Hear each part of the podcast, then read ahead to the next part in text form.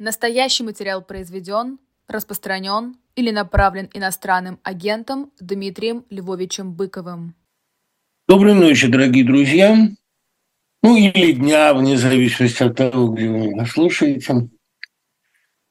А сегодня мы собирались говорить о Высоцком, потому что Высоцкий для 70-х годов явление едва ли не ключевое, а наряду, конечно, с близко с ним дружившими Аксеновым и Стругацкими и э, весьма его любившим Юрием Трифоновым. Трифонов ни с кем близко не дружил, пожалуй, но интересовался им весьма.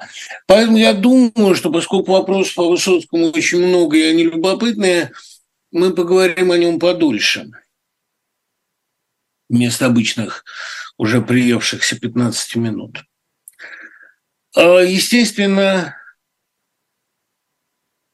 Главные сегодняшние темы, о которых тоже много спрашивают, это обстрел Одессы и 20 лет за прошлый для Навального. Начнем с Навального. Конечно, приходится повторить, повторить просто, чтобы совесть не так мучила, что, конечно, эти 20 лет он не отсидит, и я надеюсь, ему их и не дадут, но вообще они, конечно, хотят закатать его навеки, но это не должно нас отвлекать от главного, от самой жестокости людоедского срока и от самого людоедского поведения властей в отношении Навального. Ведь как только его уже не пытали, он сидит в пыточных условиях, он не вылезает из штрафного изолятора, к нему а, подсовывают чудовищно вонючего бомжа, его избивают, а, ему не дают медикаментов. И, в общем, избили его, если вы помните, когда он отказывался заходить в камеру с этим бомжом. В общем, а, нет таких, а, не могу сказать, унижений, унизить они его не могут, но нет таких пыток, которыми они а, не могли бы мучить Навального. Это, разумеется, наводит на мысль о чудовищном страхе перед ним, потому что вы знаете, что реакция на борца с режимом всегда прям пропорциональна страху перед этим борцом. А Навальный вызывает у них ужас.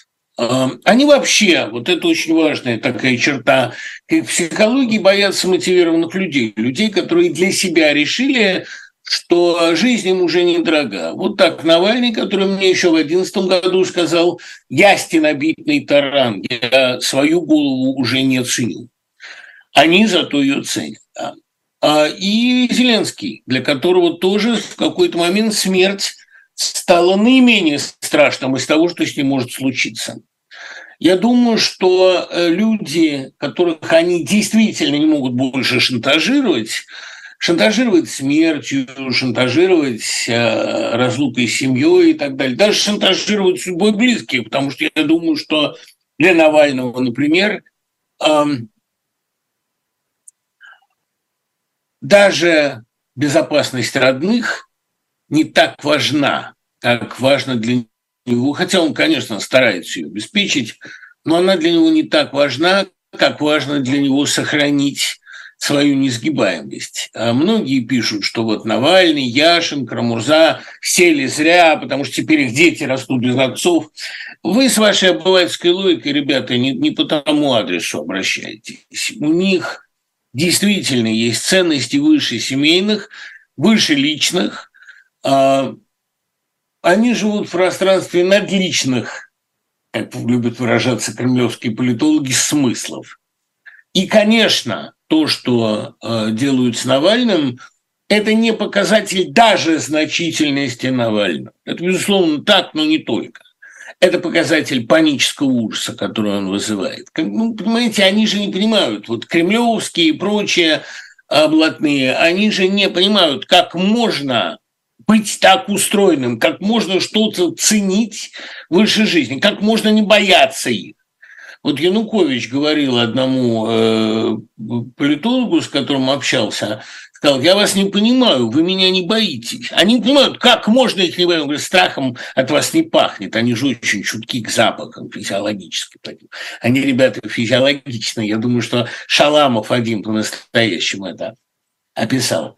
Так вот, э, для них отсутствие страха в Навальном страшнее, чем любые э, угрозы. Он действительно вот для них как-то вот такой самый крепкий орех. Я понимаю, что, конечно, он э, выйдет значительно раньше, и, конечно, я думаю, что для Запада самой правильной тактикой было бы пытаться его обменять как Буковского, но не знаю, примет ли это Навальный, пойдет ли он на это. И, кроме того, не та ситуация. Когда Буковского меняли на Кроволана, для российских властей, для советских властей что-то значили э, западные оценки и западные мнения. Сегодня там полностью махнули рукой на все. Они же гордо называют себя отморозками. Говорят, раз вы так плохо о нас думаете, давайте мы будем вот такими ужасными. Навальный, э, вот что, единственное, что меня тревожит, что они его э, не сломают, это очевидно. Вопрос, не убьют ли они потому что они э, потеряли берега. Раньше он был им нужен живым, чтобы потенциально добиться слома. Теперь они понимают, что слома не может быть. И здесь вот дальше, по всей вероятности, э, у них просто начнут отказывать нервы. А что касается стратегии союзников, сотрудников, соратников Навального. Слово «соратник» очень скомпрометировано частым и безвкусным употреблением. Что касается вообще единомышленников Навального. Навальный искренне верил в то, что если его будут убивать на глазах у страны, страна взбунтуется. Страна показала свою э, неспособность коллективно самоорганизоваться, взбунтоваться. Это отчасти понятно, потому что нету внятно намеченных перспектив. Э, Россия как бы убедилась, что она не может быть другой, ей нет для чего напрягаться. Поэтому в то, что режим будет свергнут изнутри, я не верю совсем. Но у меня есть некоторые оптимистические взгляды, понимаете, вот Александр Эткинд, один из мыслителей, на которых я особенно часто ссылаюсь, именно мыслители, а не ученых, потому что это ученые для него слишком узкая и какая-то, я бы сказал, а, такая а, однобокая характеристика. Он именно мыслитель. Человек, который указывает на иные возможности интерпретации, на иные пути развития. Он создатель научных школ – и вот у него в проспекте вышла очень дельная, на мой взгляд, колонка. А колонка – это тоже, в общем, азбучная вещь, но ее надо напоминать. Эткинд не боится мыслить такими глобальными нравственными категориями. Он совершенно справедливо указывает на то, что зло столь масштабное, как путинизм, вряд ли может быть разрушено извне, потому что оно вооружено. И да, даже, кстати, я тоже, читая про блокаду э, Черного моря, блокаду портов, читая про обстрел Одессы, я допускаю вполне, что эти люди могут пойти до конца, могут и бомбу взорвать, могут и Украину стереть с лица земли, и вряд ли Запад что-то сможет сделать. Покорить не могут, поставить на колени не могут, заставить служить себе не могут, уничтожить могут. Если мир не хочет прогибаться под нас, так горю он огнем. Зачем нам мир, в котором не все нам пятки лежат? Такой мир нам не нужен, конечно.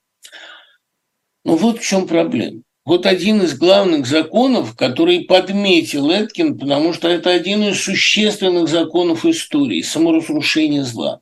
Они сами себя разрушают. И Эткин абсолютно прав, что у Путина был хороший шанс, э, так сказать, просидеть спокойно э, пожизненные доли. Путин-то сидит пожизненно, в отличие от Навального, тут с кощухи не придется, как они выражаются. Он э, может оставаться там сколько влезет.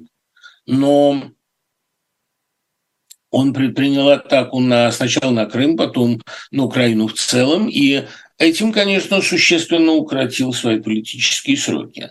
Этот режим разрушает себя сам. Я вот думаю, действительно, а в чем уязвимость Путина? А уязвимость такого режима, да еще снабженного ядерным оружием, да еще и таким а, обеспеченного таким бесконечно терпеливым населением, населением, которое ну навсегда просто. Сейчас, простите, я отвечу на э, срочное сообщение. меня спрашивают в эфире ли я, потому что они меня поймать мне в эфире, ребята, конечно. Ну. Так вот, эм, такое зло выглядит неуязвимым ни со стороны народного восстания, возможно, ни со стороны внутриэлитного переговора, потому что в этой элите уже последние люди способны к сопротивлению, последние, что в Финберге – уже все, что могли, сделали. А у них есть вот еще один последний резерв самоуничтожения. У них нет скамейки запасных, у них нет смены. Они уничтожили в результате отрицательной селекции практически всех, кто мог бы их скорректировать. А у них развращенность абсолютной властью достигла таких степеней, когда они совсем не видят себя со стороны. В нынешнем своем положении, в положении, казалось бы, абсолютного всесилия, они обречены фатально ошибаться. И этих фатальных ошибок у них все больше. И война была такой ошибкой, Крым уже был такой ошибкой, но этих ошибок будет больше. Потому что потеряли берега, потому что не сознают сами своих возможностей или неправильно их оценивают, потому что э, отсутствие резистентности в российском населении внушило им мысль, что и весь мир будет восторжен лизать им. Это довольно опасное заблуждение. Э, запущен механизм э, саморазрушения зла. И, честно говоря, никаких других механизмов борьбы со злом, а, с таким злом, а, не существует. Дьявол всегда умудряется обхитрить сам себя. И на этом катастрофически ложится. Ну и, конечно, еще, понимаете, для того, чтобы вывести дьявола из себя, заставить его выйти из берегов и начать совершать фатальные ошибки, для этого нужна пара-тройка таких людей, как Зеленский и Навальный. То есть людей, которые не гнутся, не боятся и э, смеются лицом.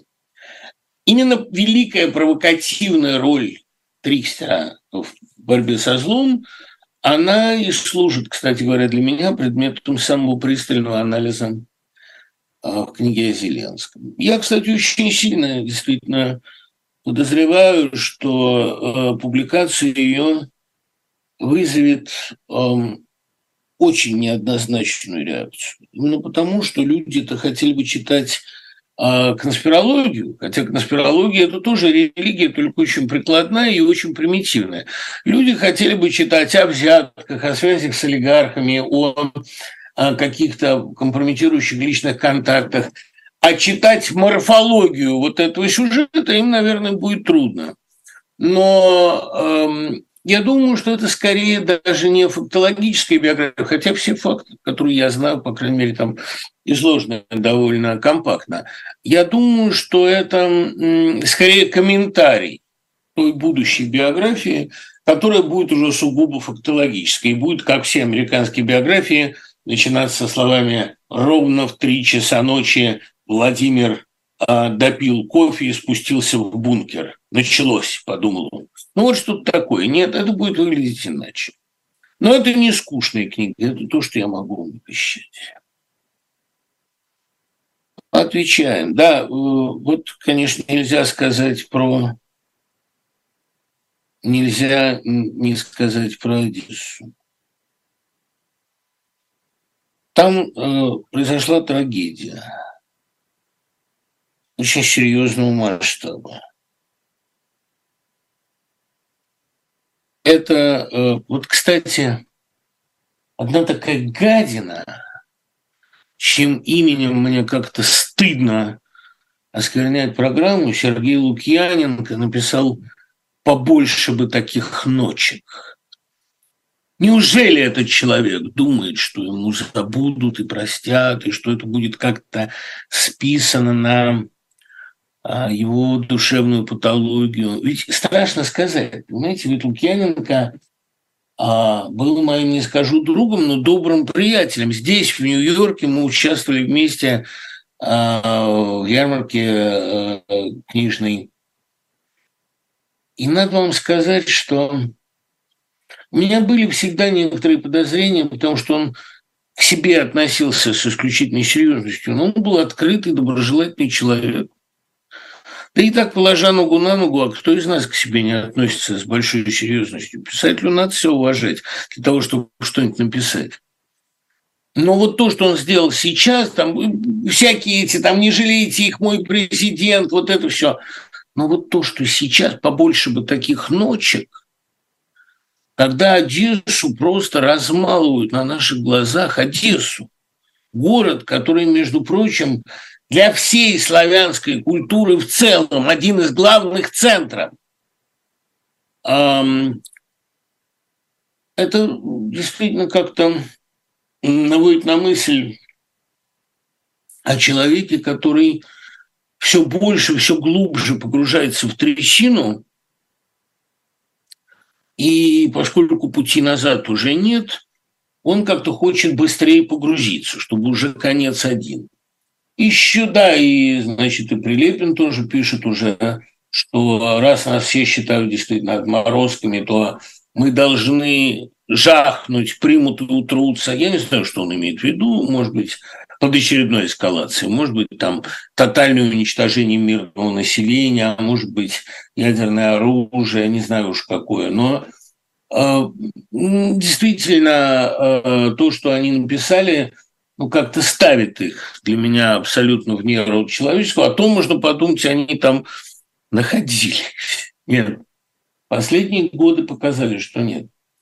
Я вот думаю, Лена Каракина, а, мы над и были, добрый мой друг Лена Каракина, которая водила меня по Одессе, рассказывая мне о катаевских местах, которая знала все о Жаботинском, из которой мы так жестоко о Жаботинском спорили, потому что она-то его любила.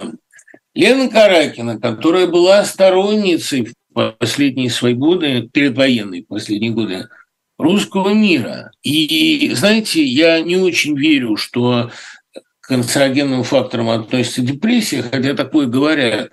Но, конечно, ее подкосило отчаяние, когда русский мир, ее любимый, ворвался в Украину и начал ее убивать.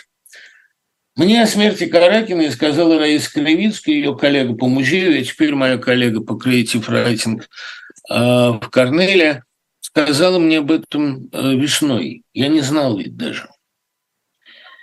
И вот, когда я думаю об этой ужасной судьбе, ведь Каракина была такая умная, и она была такой доброжелательный человек. Что она сказала бы, что бы она почувствовала сейчас, когда любимый ею русский мир разносит в щепу литературный музей в Одессе?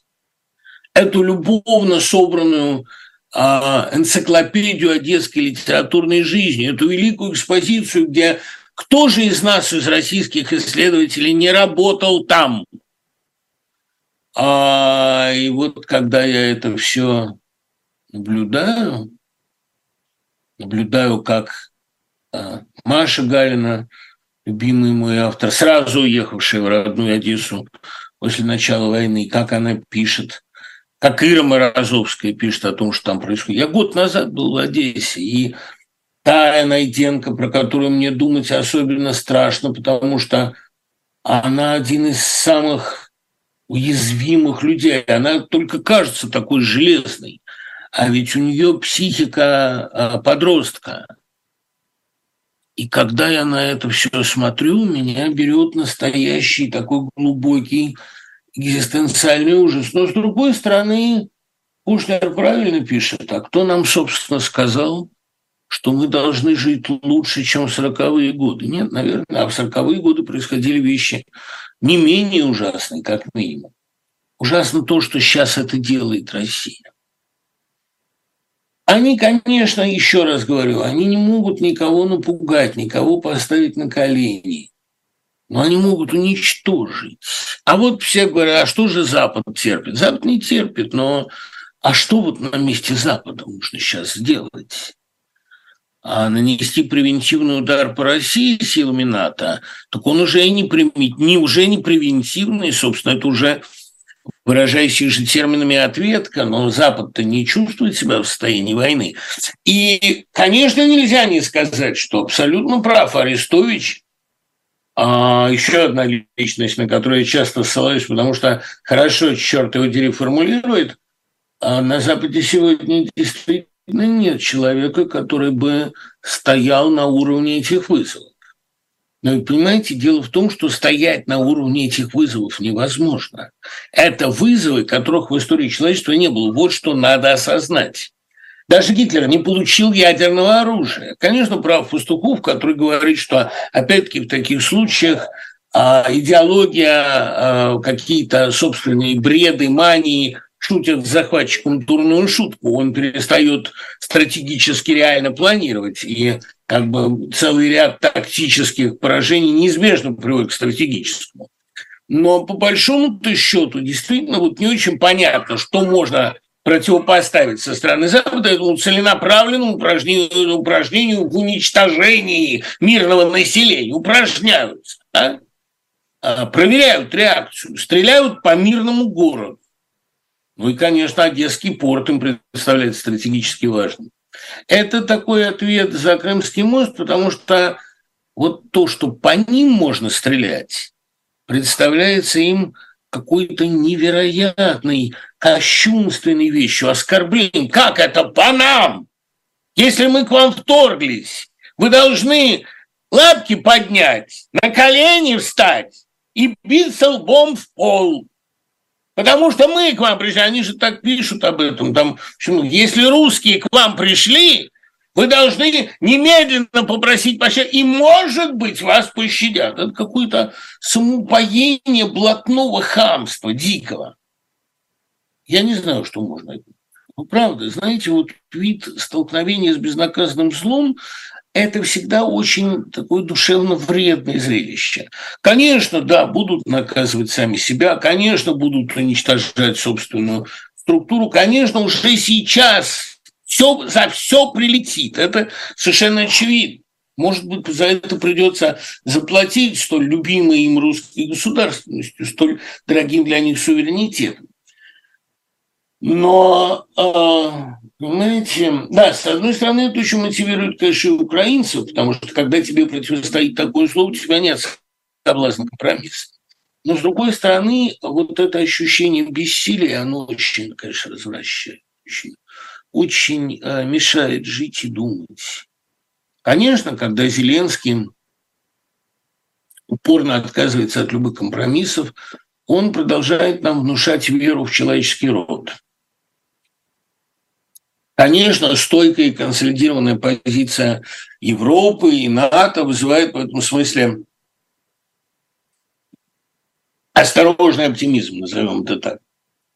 Но, э, понимаете, отделываться осторожным оптимизмом примерно то же самое, что повторять про глубокую озабоченность. Тут у меня еще ведь, понимаете, глубокая личная не побоюсь этого слова, страсть к Одессе. Конечно, кто-то из э, моих постоянных оппонентов нацистского толка, а они есть везде, напишут, что это тоже имперское чувство. На самом деле о понятии имперское я прочел довольно большой курс и до сих пор не в состоянии внятное дать ему определение. А, видимо, имперская – это, ну, по крайней мере, рудиментарно имперская в этой ситуации – это продолжение каких-то родственных чувств а, с когда-тошними а, соседями и бывшими республиками. У меня никто не может отнять право любить Одессу.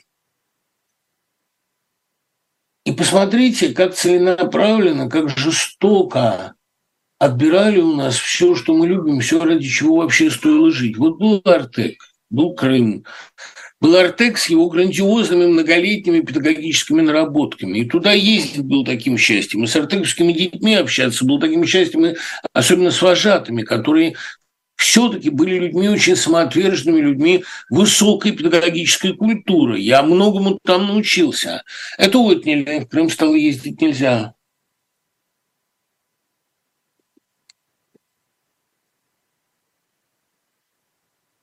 А вот теперь мало того, что отняли Одессу, я в прошлом году еще умудрился туда поехать. Мне просто важно было ее увидеть. Мне важно было этим воздухом вздохнуть.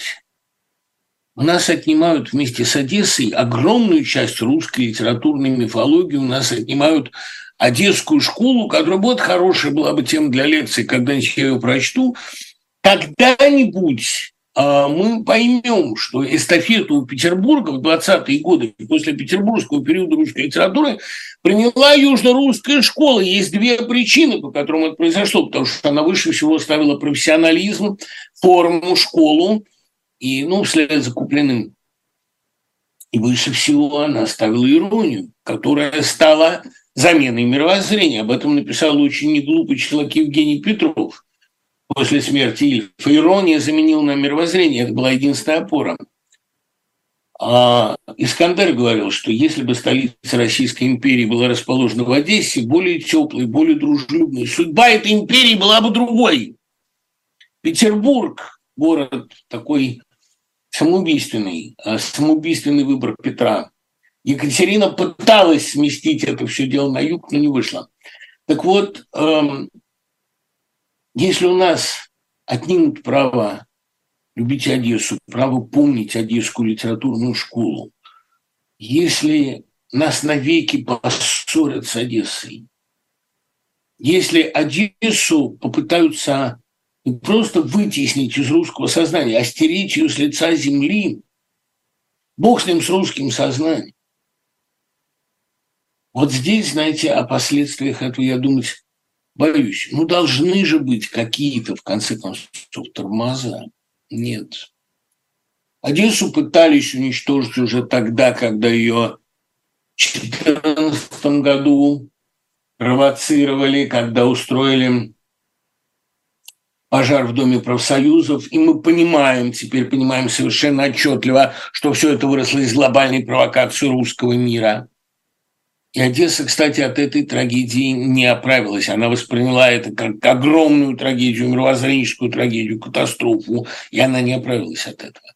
Но то, что делаю с городом сейчас,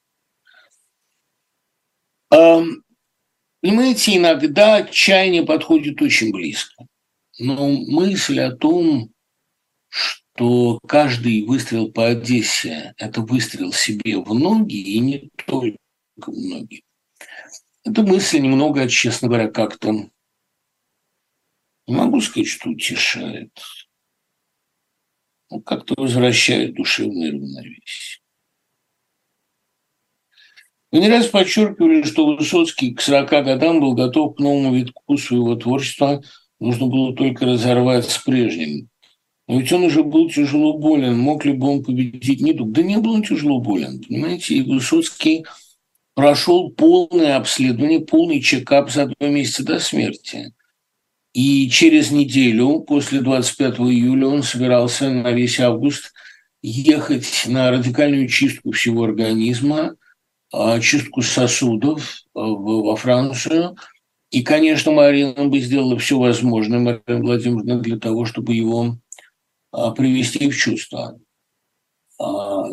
Говорить о том, что их отношения с Мариной трещали, ну, и у него, и у нее были, конечно, некоторые шаги в сторону, но он продолжал ее рассматривать как женщину своей жизни.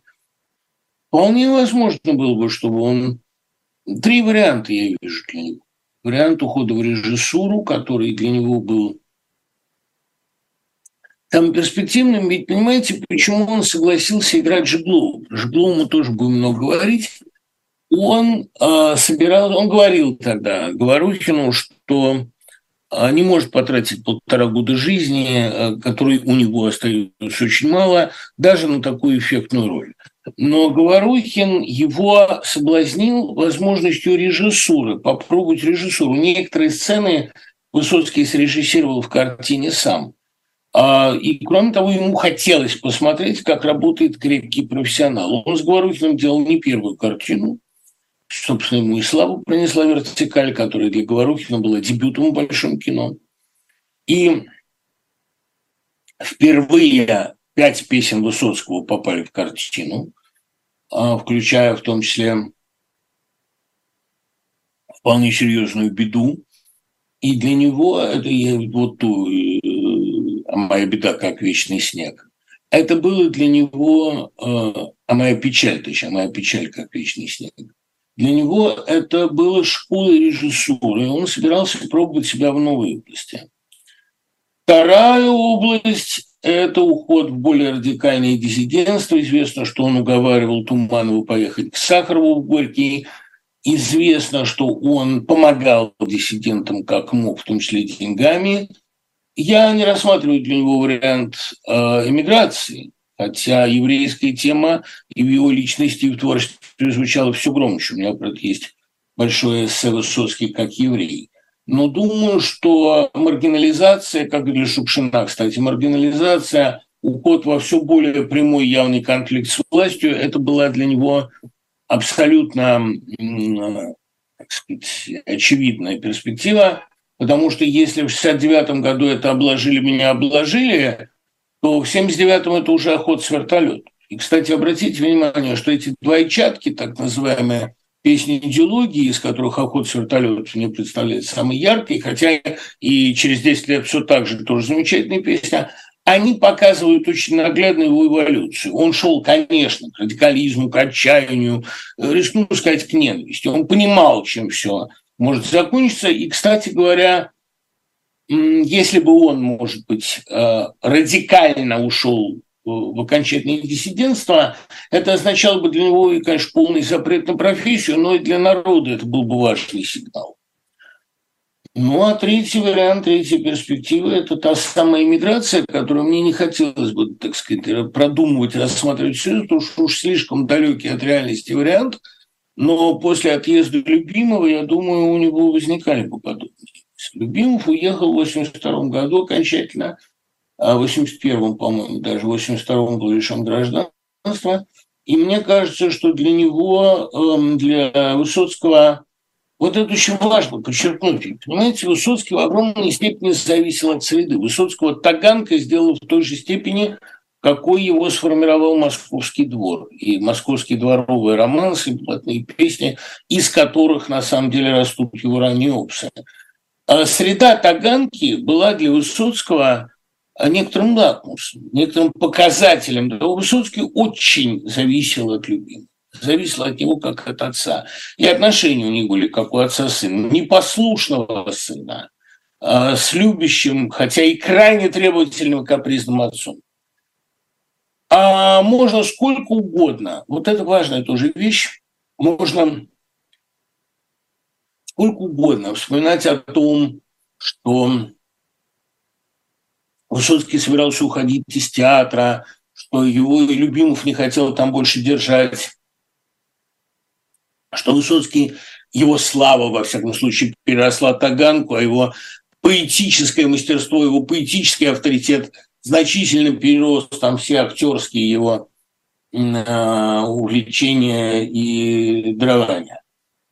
Но я вот, кстати, вчера переслушивал «Жизнь Галилея», есть полная аудиозапись, Господи, какой это все-таки гениальный спектакль. Особенно, когда, понимаете, мы же не знаем, не слышим, но мы а, по фотографиям знаем, помним по зрительским впечатлениям. Вот когда эти дети выбегали с вертящимися глобусами на сцену в финале, под совершенно ликующую музыку Шостаковича. Там музыкальную композицию с разрешения Шостаковича любимого сделал сам из разных его вещей.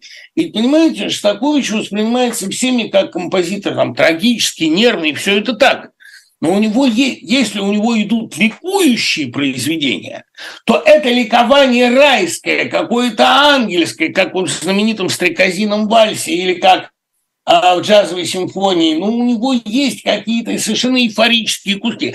И вот когда под эту эйфорическую, рассветную, счастливую музыку после полного краха Галилея, а Высоцкий потрясающе играл это превращением старика, из него как будто костяк понимали, и после отречения Галилея выбегали на сцену эти дети с глобусами, и свет заливался. Это было что-то невероятное. Конечно, Таганка была для Высоцкого потрясающей школой, средой, контекстом. Вот я читаю в книге Смехова, а Смехов, наверное, самый добрый из летописцев Таганки. Он вообще, вот этот вот Воланд, этот Атос, один из самых добрых людей, кого я знаю. А, и вот он пишет, что сколько раз Любимов показался мне предательным, предательским. Казалось, что он нас всех мучает, шантажирует, пытается любой ценой выбить из нас наш максимум, но сейчас я понимаю, какую огромную роль в моем раскрепощении человеческом и актерском сыграл этот человек. Какое было наслаждение слушать его даже, когда он ругался или бил нас по самому больному, или когда он говорил об актерах самые жестокие вещи. А он самим масштабом личности своей приближал нас к идеалу, нашему идеалу, к тому, чем мы должны были стать. И э, контекст Таганки играл в жизни Высоцкого огромную роль. Фактически разгром Таганки был неизбежен. Э, мне, кстати, Семен Баркан, э, режиссер театра «Ромен», э, который часто бывал э, на таких ну, собирали московских главных режиссеров и с ними там проводили воспитательную работу. Он говорит, у меня всегда было ощущение, что дразнил э, любимых их, что он их тоже провоцировал, как уже было сказано, великая провокативная роль Трикстера. Он, как Тарера себя с ним вел, он махал перед ними красной тряпкой, красным плащом было ощущение, что он все время провоцирует их на выход из берегов. И я тогда думал, когда на него смотрел, ну, чтоб тебе пойти на компромисс ради спасения театра. Такие мысли каждому приходили, но я понимал, что если он будет таким образом спасать этот театр, он его погубит, вернее, все, ему просто трупа не простит. А за ним же стояли еще эти а, 50 молодых и уже не очень молодых, бесконечно талантливых людей, которые привыкли к тому, что мы благородные пираты. Четыре года рыскал в поле наш, в море наш корсар, ну, в поле боя, разумеется, но в море рыскал в поле наш корсар. Совершенно очевидно, что мы научились чтобы паруса и затыкать пробойные телами, мы уже рискнули, и нам уже, так сказать, нет, нет обратной дороги. Вот это ощущение, что Любимов – обрекал театр на громкую катастрофу в финале было у всех. И, конечно, его отъезд был предопределен. И, конечно, после этого Высоцкий не остался бы в театре. И, конечно, Высоцкий не смог бы никогда а, простить советской власти уничтожение. Понимаете, вот мы все говорим, да, что там и Демидова об этом очень часто и очень обоснованно говорит, что отношение к Высоцкому на Таганке было неоднозначно. Там было много и зависти, и ревности, и все. Это да. Но это был дом. У Высоцкого никогда не было дома. Жена всегда э, где-то э, съезжались ненадолго. Э, родители расстались, ему приходилось делить себя на две семьи между отцом и матерью. В Москве проводил мало времени из-за гастроли бесконечно. Дома никогда не был. Дом была Таганка. Это было единственное место, куда он мог прийти всегда и там себя чувствовать дома. Его обожали в театре все. От последней а, уборщицы а, до самого любимого он мог туда и уничтожение Таганки, я думаю, привело бы к какой-то очень значительной радикализации его. А Высоцкий был не тот актер, который может уйти в современник, который вообще мыслим в другом театре. Потому что режиссерская манера любимого, описанная, но недостаточно изученная, режиссерская школа любимого, любимовская школа поэтического и одновременно площадного брехтовского театра, она была, э, ну, как бы не транспонируема ни в какой другой регистр. Нельзя было в другой театр представить. Смехов и Филатов нигде, кроме Таганки, прижиться не могли, хотя их приняли, для них ставили в современнике. А, и Ефрос, его честным, искренним желанием сохранить труппу, сохранить театр со своей эстетикой не мог туда вписаться. это было, понимаете, бывают эндемики, бывают такие вот эндемичные, только в одном месте живущие виды. Поэтому э, после уничтожения Таганки для Высоцкого в России, я думаю, не было бы ни театра, ни пути. Режиссура могла спасти его, но тоже, знаете, сложно. Крайне сложно об этом говорить с уверенностью.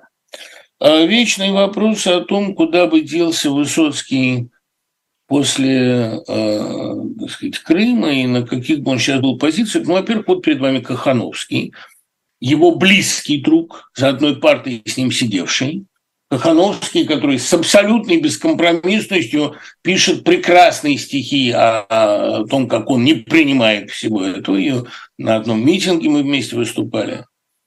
Но при этом, э, понимаете, тут же вопрос сам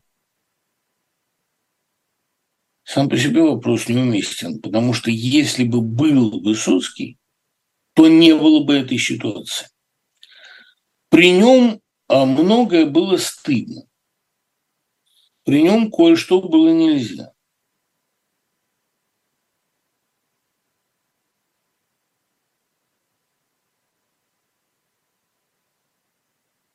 Не буду упоминать а, венецианку, именно потому что мне... У меня нет претензий к тому, что она отвечает из Венеции. У меня есть претензии о том, кому, что и как она говорит. И зачем она это делает. Я не люблю строительство собственной репутации за счет чужого унижения. Да и не буду я просто об этом говорить. Зачем мне ее а, пиарить. Это Смолиной и Чученко. Любые упоминания этого человека, то, что он заставляет нас а, о ней говорить, о себе говорить, это такой литературный рэкет. Это созидание себе а, славы из скандала, из резкости, из хамства, из чужой ненависти. А, а то, что иногда она говорит вещи объективно верные, так понимаете, во-первых, и стоящие часы, два раза в сутки показывают правильное время. А во-вторых, и у Владислава Суркова много было очень верных констатаций. Это все называется «твое бы слово, да не ты бы молвил». Понимаете, это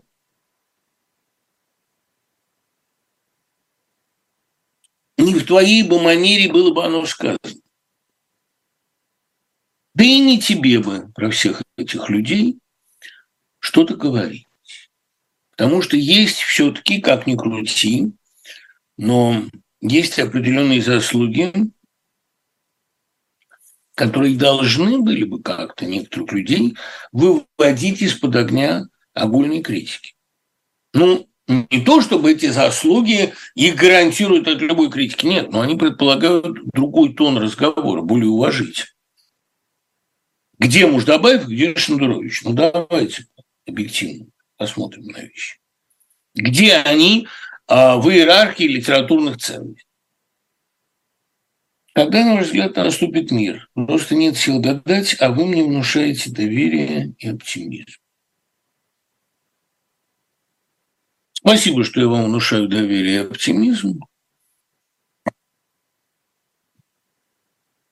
Решающие события произойдут в октябре. Мир, скорее всего, настанет весной или около того. Но ванговать о сроках сейчас практически невозможно. Невозможно. Может это все затянуться бесконечно? Может. Я только предпочел бы не говорить слово «навсегда», потому что это слово дает известную панику. Вот Андрей Зорин в своем интервью недавнем сказал, что окно в Европу захлопнулось надолго, возможно, навсегда. Это лишний раз напомнило мне, что к тому, что говорят очень крупные филологи, а когда они говорят об окружающем мире, ну, как Вячеслав Всеволодович Иванов там, или Андрей Леонидович Зорин, а это не может быть истиной в последней инстанции. Это следствие их настроения.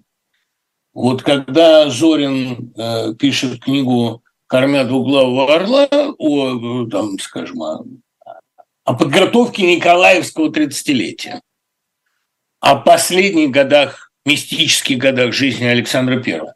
Там он очень интересен и заслуживает полного внимания. А когда он говорит «никогда», то это... Ну, в общем, не ко всем надо прислушиваться. Ко мне тоже не обязательно. То ли не имею других занятий, то ли от праздного любопытства, читаю и смотрю все подряд. Сейчас в моем уме конкурирует Стендаль с его красным и черным и Гашек со своим швейком. А арбитром выступает Станет. Это хороший коктейль. А вера – это самое родительское отношение. Как родители, так и веру не выбирают. Вера, как мать, окружает тебя с рождения, в каком-то смысле еще до него. Я был в Крыму, когда он еще был э, оккупирован только что. Тогда я еще ничего не понял. Пелена спала. Теперь бомбят Одессу.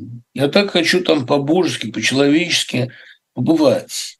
Потому что верного способа приехать туда из Москвы в обозримой перспективе не видно. Для меня 20 год реабилитировал три вещи. Художественную литературу, любовь к эху и Одессу. Хотя бы благодаря физику Павлу Виктору. Не реабилитировал, а открыл для меня. Чьи лекции я смотрел весь 20 год. И сейчас я чувствую себя страшно одиноким. Правда, я знаю правду, но это внушает какую-то надежду. Макс, хорошее письмо. Э, тут видите, в чем дело.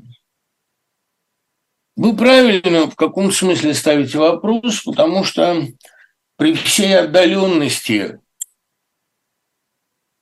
красного и черного и швейка а,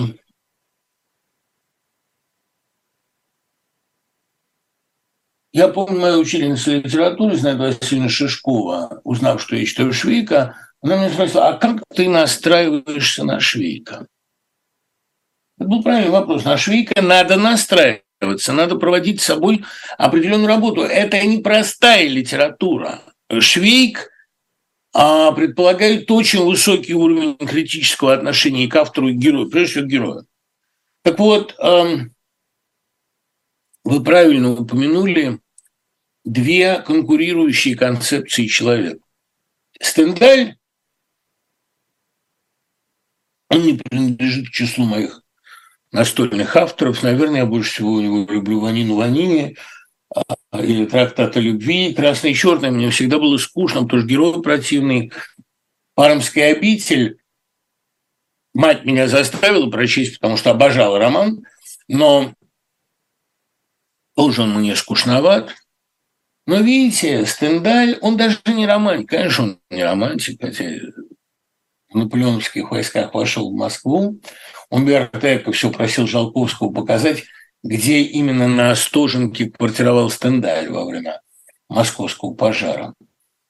А Стендаль был вообще такая культовая фигура для всей европейской прозы, автор, ну, создатель аналитического романа. Считается, что из трех романов Стендаля выросли все тома Бальзака и так далее. Арригубель. Конечно, Стендаль человек э, феноменальный, но феноменального ума, прежде всего. Но дело в том, что у Стендаля своя концепция человека, и эта концепция человека высокая. Она растет, конечно, не из романтизма, она растет из просвещения.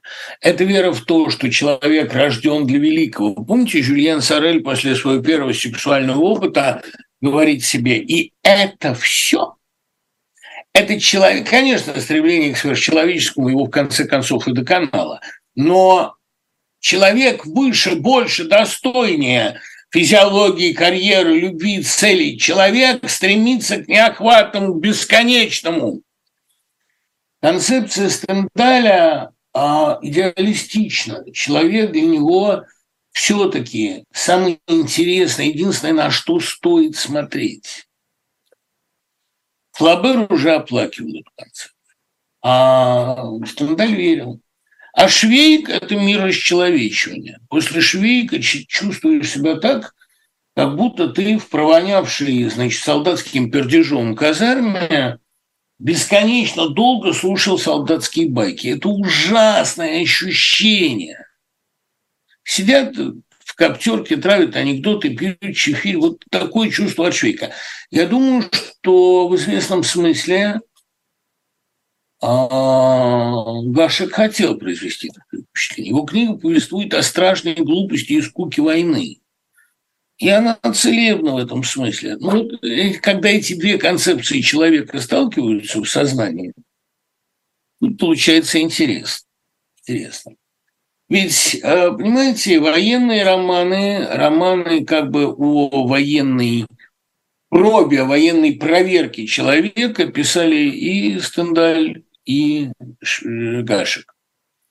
И Швейк повествует нам о полной расчеловеченности, о размалывании в пыли, о демонах пыли, так, если по, по-брюсовски, по-сологубовски, о недотыканках.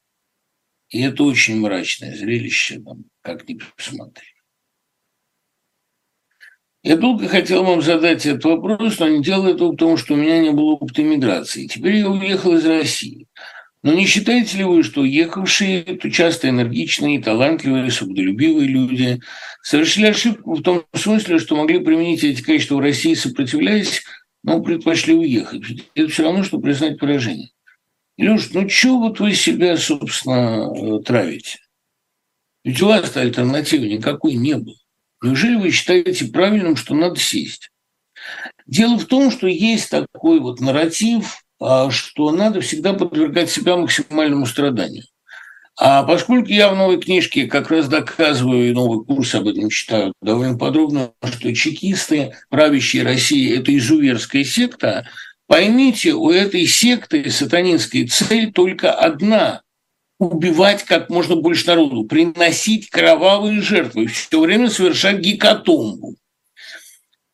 ничем другим не может быть объяснен ни террор 30-х годов, ни страшные жертвы э, на протяжении всего террора э, с 1934 года, всех этих чисток.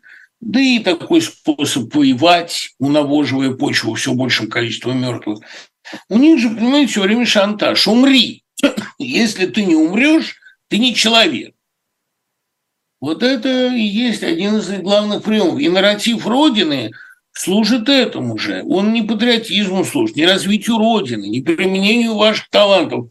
Умри за Родину, она ничего, кроме мертвечины, не ест. Она падальщица. Ей нужно, ну, тот страшный фантом Родины, который создают они, ей нужно как можно больше трупов. Ну, дышать этим сероводородом совершенно невозможно. И вот вы сейчас что, вы укоряете себя, что вы не умерли, вы встаете на их позицию, вам надо было дать себя убить. Нет, конечно, вы должны жить и работать там, где вы можете жить и работать. И я, например, совершенно не понимаю, чего ради мне было там оставаться. У меня отняли все места работы, у меня отняли аудиторию, и у меня отняли всякий стимул работать и писать на родном языке, потому что а, скомпрометировано все в этой стране. Там ничего живого не осталось. И естественно, что там все верим в то, что Россия будет другой. Но сама она в это не очень верит. Мне кажется, что вариант один – спасать себя, пока это возможно, спасать себя в том числе для того, чтобы там не осталось дикого поля. А то, что вот уехать, это признать свое поражение, знаете, в каком смысле родиться – это признать свое поражение. Потому что вы же...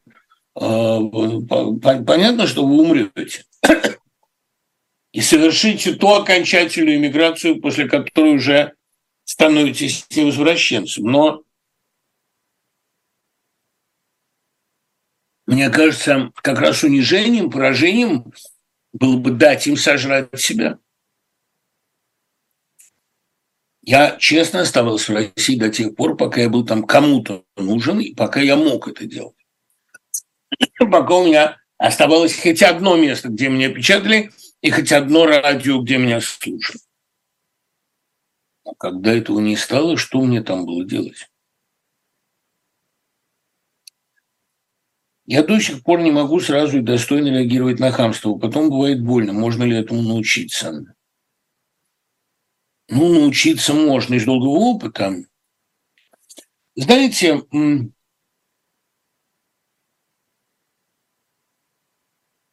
При встрече с чистым злом я несколько робею. Мои полсотни лет смешно уже робеть российскому еврею, но аргументов нет. Ни злобной ругани, ни пламенной сатиры. И это странно мне, ведь репутация нахала и задир заслужена вполне. При встрече с чистым злом я несколько теряюсь, поскольку, как дурак, понять его хочу, познать его стараюсь. Но надо же не так. При встрече с чистым злом пейзанину пристала не звать других пейзан, не разводить базар, а сразу бить хлебала, как Гамлет сказал. Если вас интересует совет, который я могу дать, я вам его даю. Я много раз это цитировал, когда Навал Матвеева меня провожала в армию, я сидел на сходне, думал, вот вернусь ли я еще сюда. И она мне сказала, Дима, я могу вам дать мантру. Я не могу сказать, что она вас от многого спасет, но она вас будет вводить в нужное состояние. Вот тебе гадина, вот тебе гадюка, вот тебе загадина, вот тебе заглюка. Это из эм, предсказания Эго. Хороший четверостиший. Вот считайте, что я дал вам манту. Рекомендуйте эротику. И знаете, вот, Лиза, я бы скорее рекомендовал вам эротику как занятие, как процесс, нежели как литературное такое произведение. Потому что, ну, давайте откровенно говорить, написать хорошую эротику трудно. Астафьев говорил мне в интервью, что эротические сцены в «Тихом доне» написаны очень молодым человеком. Чтобы так писать, надо, чтобы стоял до звона. Дословно. Так вот, для того, чтобы написать эротику хорошую, надо быть очень сильно влюблен. Надо испытывать очень сильное желание, назовем это так. Бунин же писал «Темные аллеи» в период романа с Кузнецовой или любовной тоски по ней, когда все так ужасно, так печально закончилось, а потом так гротескно продолжилось, когда она и Марга Степун оказались под крышей Бунина во время оккупации. То есть а, для того, чтобы писать эротику, нужно уметь переживать как-то эти чувства, тогда вы вызовете сильную читательскую эмпатию.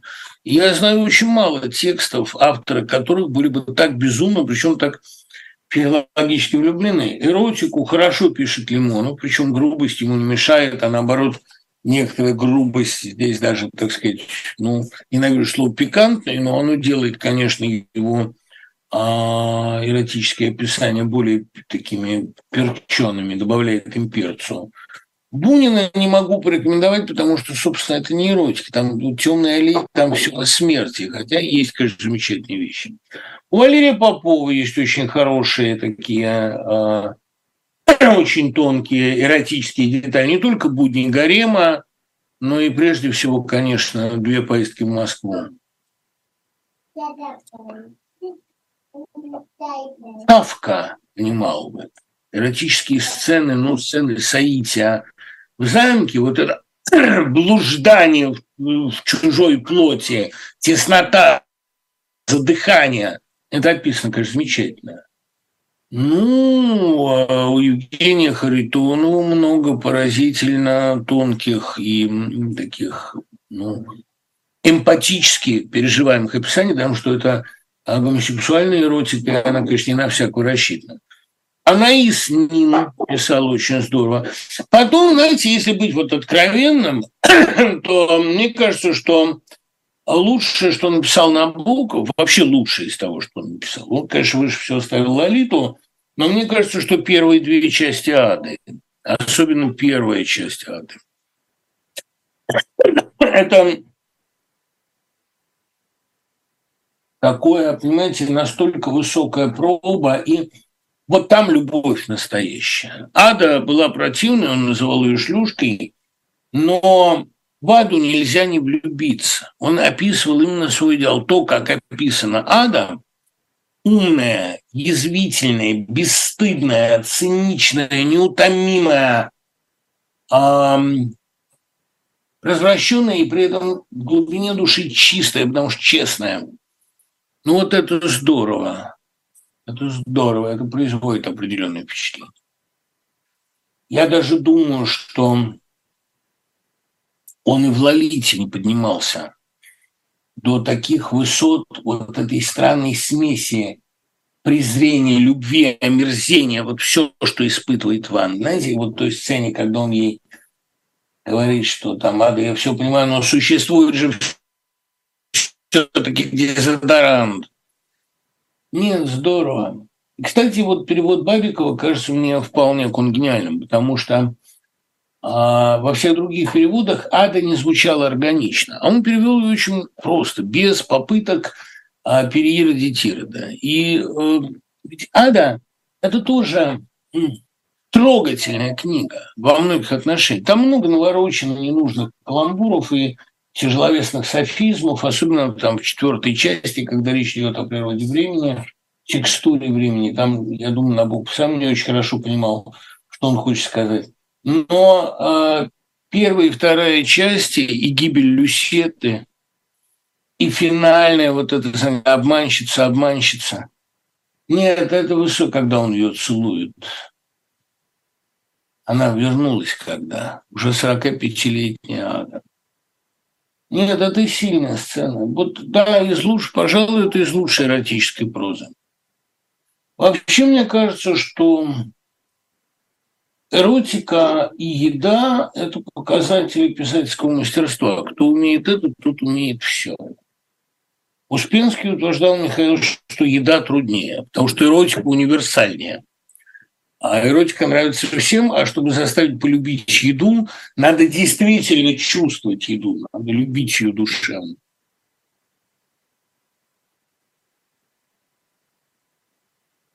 Рекомендую вам проект Василия Владимирского «Фанткаст», достойный подкаст о фантастике, который нуждается в паре. Я в курсе этого проекта, Игорь, спасибо. И, конечно, Василий Владимирский для меня самый авторитетный,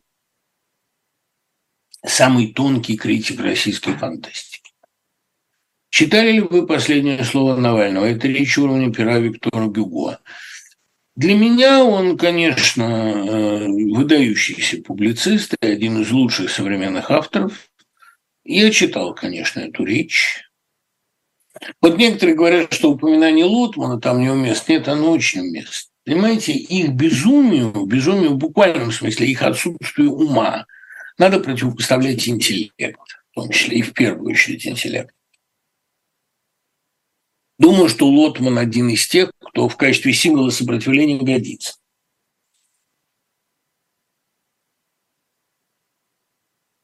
И вообще Навальный очень точно говорит, что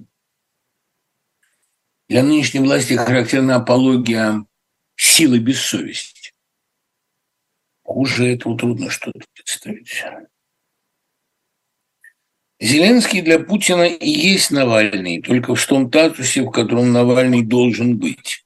В жизни самодержца повторяется матрица. Его режим должен уничтожить молодую принципиальность. Дальше. Ну, какие там они молодые? Им по 45 лет. Люди этого поколения во всем мире становятся президентами. А Навальный политзеком. Правда, у Навального в нынешней позиции моральной правоты ровно столько, сколько должно быть у президента. Президенту ее нет совсем. Конечно, по большому счету, вот повторяя слова, кажется, Суворина о Льве Толстом, а, а Лев Толстой с легкостью колеблет трон Николая, но Николай не может поколебать трон Льва Толстого. Я думаю, что том и проблема, что э, Навальный с легкостью ставит под удар моральный авторитет Путина, спокойствие Путина. А Путин не может поколебать спокойствие Навального. Понимаете, дело в том, что когда-то в твоей жизни, ну это как вот мать меня учила плавать, пройди полосу прибоя. Когда ты пройдешь полосу прибоя, наступает покой. Вот э, дело в том, что когда ты прошел период турбулентности, страха, все, когда ты для себя все решил, когда ты себя в каком-то смысле похоронил, наступает спокойствие. Ледяное, железное, алмазное спокойствие Навального Путин поколебать не может. Он может очень осложнить его жизнь, но а затуманить, замутить его совесть он не может. Я слышал от одного поэта мнение, что Высоцкий погиб отчасти из-за внутреннего конфликта между поэзией последнего периода стихов и актерством. Надо было выбирать что-то одно. Не совсем так. У Высоцкого был внутренний конфликт, довольно серьезный. Этот конфликт э, был, условно говоря, из-за вынужденного конформизма его существования, то есть контакта с этой властью. Понимаете, вот писатель может написать в стол, поэт может спеть на подпольном концерте. А что будет делать актер? Что будет делать режиссер? Снять фильм в стол нельзя. Даже если вы снимаете полочное кино, вам сначала должны дать его снять. Так вот, эм, Высоцкий когда он писал «И снизу лед, и сверху маюсь между», в последнем стихотворении очень откровенном, он говорил о двух внутренних конфликтах, которые его разделяли. Один действительно полуподпольное существование, но при этом легальное. Как легальный актер, легальный выступающий от музконцерта со ставкой, несмотря на огромное количество подпольных концертов, за которые его постоянно хотели привлечь, ну и так далее. Но тут же был еще один внутренний конфликт, наверное, более страшный. Вот из Киева пишут. Тревога. Вот ужас в чем. Понимаете, мы тут сидим, разговариваем, а у там тревога. Ночь. И они бегают туда опять. Ой, Господи. Ну, можно и на это сказать, что это такая школа эмпатии, школа бессилия, что это тоже полезная школа. Да, так вот, возвращаясь ко второму внутреннему конфликту. Когда он пишет и снизу лед, и сверху маюсь между, он имел в виду, понятное дело, что сверху это лед власти, и это лед, ну, скажем так, официоза. Но ведь был и другой. Высоцкий не питал иллюзий насчет своего народа. И вот почему «Слуга народа» фильм многим сказал э, больше, чем Потому что он исходил из довольно циничного и довольно жесткого отношения к электорату. Это была общая констатация кризиса, причем кризиса тотального и всенародного. Равным образом Высоцкий насчет народа не питал никаких иллюзий. Высоцкий понимал очень хорошо, то, что сформулировала Куджава. Вот э, племянник Акуджавы, сын, э, сейчас не сын, внук, да, внук тети Сильвии, мне рассказывал, что тетя Сильвия приехала в 1972 году в Москву, а Куджава – согласился на концерт Цедри, он уже в это время почти не поет, ему 48 лет, он занят путешествием дилетантов уже в замысле. Но он для нее один концерт сделал, и там спел. И она сказала, Булат, как же тебя любят, как же тебя хлопают. Я сказал, тетя Сильвия, а если бы меня арестовали прямо на сцене, они бы еще и не так хлопали. Понимаете, вот точное знание этого и есть та горчинка, которая лежит в основании а, творчества Куджавы. Это очень точное знание о людях. На планету одна моя мама, на Россию одна моя мама, только что она может Да, на планету совсем ерунда хороших людей. И вот эм, прекрасно это понимая, Высоцкий знал, что народное мнение в известном смысле возносит его ровно для того, чтобы потом не унизить. Вот и Ефремов это очень хорошо понимал, такой ему здоровье, скорейшей свободы. То есть эм, народ, ведь он свою любовь использует очень странно. А если бы Высоцкого арестовали за концерты, за превышение скорости, за пьяные вожди, да мало ли за что. Нашлось бы огромное количество людей, которые бы говорили, занесся, от народа оторвался, давно пора. В Париж ездит, Мерседес у него, дубленка у него. Посиди-ка, давно пора. Я думаю, что... Я просто это хорошо помню. У нас был такой учитель труда Борис Ильич. Он, может быть, был действительно типичный пролетарий, может быть, хороший даже человек, такой розовый, такой лысый. И вот я помню, когда академик Сахарова сослали в Горький, он весь урок посвятил тому, а мы рады, что там на труде вытачивать всякие детали. Он сказал, что вот, ему показали академик, вот тебе академик. От народа-то оторвал, Сахаров-то и Горький, Горький-то и боец. Он понимал иронию, что Сахарова в Горький, где ему будет ни сахарно, ни сладко. Вот и так, так, собственно, и все. И не надо думать, что Высоцкий был в этом плане каким-то счастливым исключением, что его народ так любил, что не сдал. Мы не все с любопытством смотрели. И, кстати говоря, вот это пребывание и между двумя слоями льда – оно чрезвычайно характерно для русской ситуации.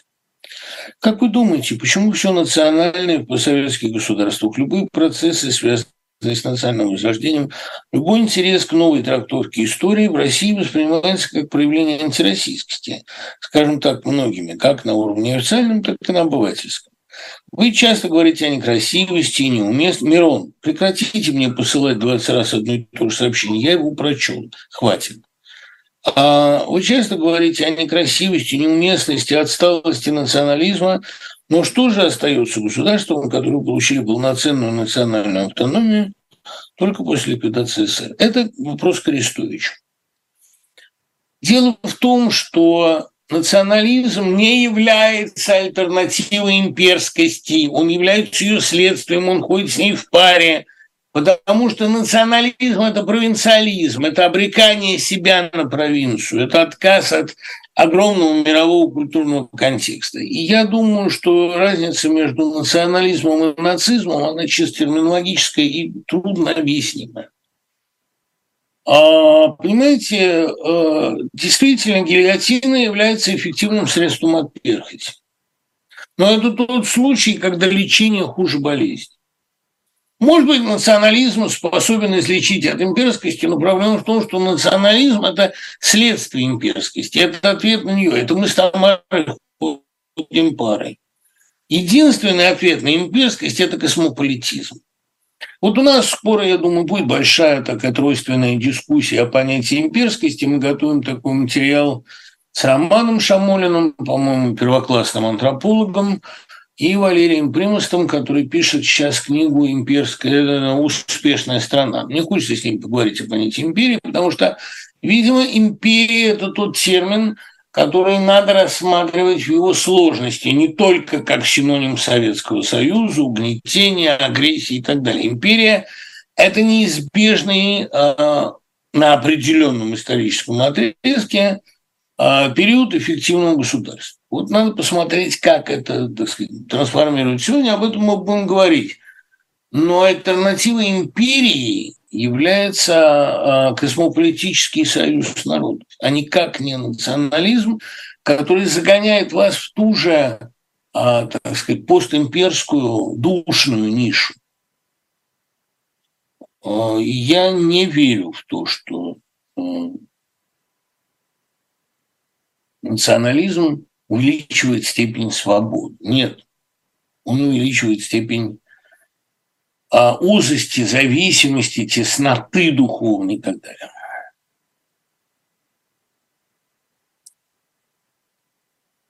Большинство людей моего поколения 50 плюс воспринимали Жеглова как положительного героя, но теперь происходит переоценка, ведь это сегодняшний Z, причем в активной фазе. На какой стороне был Высоцкий даже в отношении? Ну, я уже говорил об этом вопросе. Дело в том, что при Высоцком этой ситуации не было бы по определению, потому что такие люди, как он, заставляют стыдиться каких-то крайностей, каких-то, ну, в том числе и трусости. Да? Вообще Высоцкий многих разбудил. Высоцкий внес огромный вклад в формирование поколения. Об этом мы тоже сегодня будем говорить. Ну вот,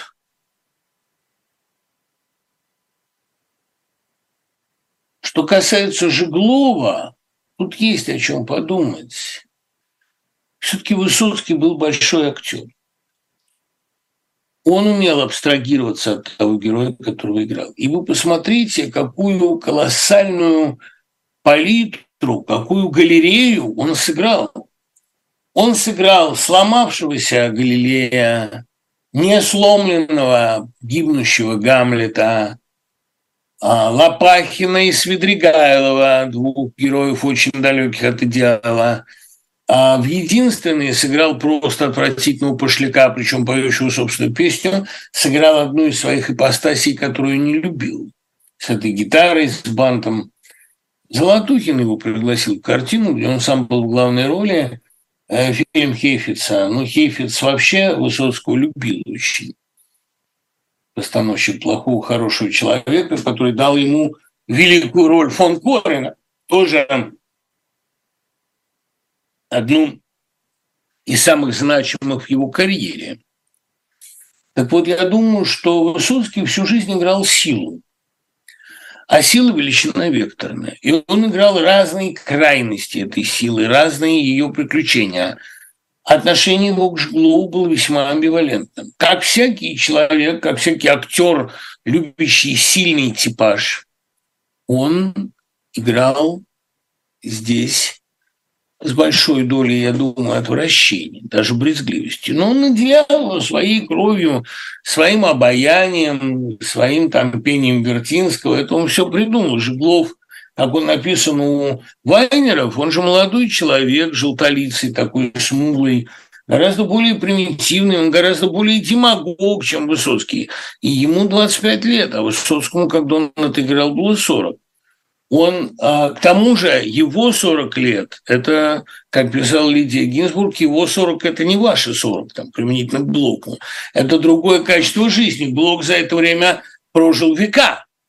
И Высоцкий, который играет Жеглова, он его судит, конечно, в огромной степени. Это чрезвычайно малоприятный персонаж. И эта неприятность, эта противность накапливается из-под при колоссальном обаянии которую Высоцкий мне укладывает, но это только эта роль делала картину сложной, делала ее такой сильной. А, конечно, вор должен сидеть в тюрьме. Это все, что оставили от Жеглова в наши времена, но наши времена недостойны Высоцкого. Высоцкого сегодня так, как в 70-е, не понимают. Поэтому, я думаю, отношение его, ну, там сказать, что в нем был Жеглов – это было не так. И, конечно, Высоцкий скорее пошел бы против своего народа, чем против своего морального императива.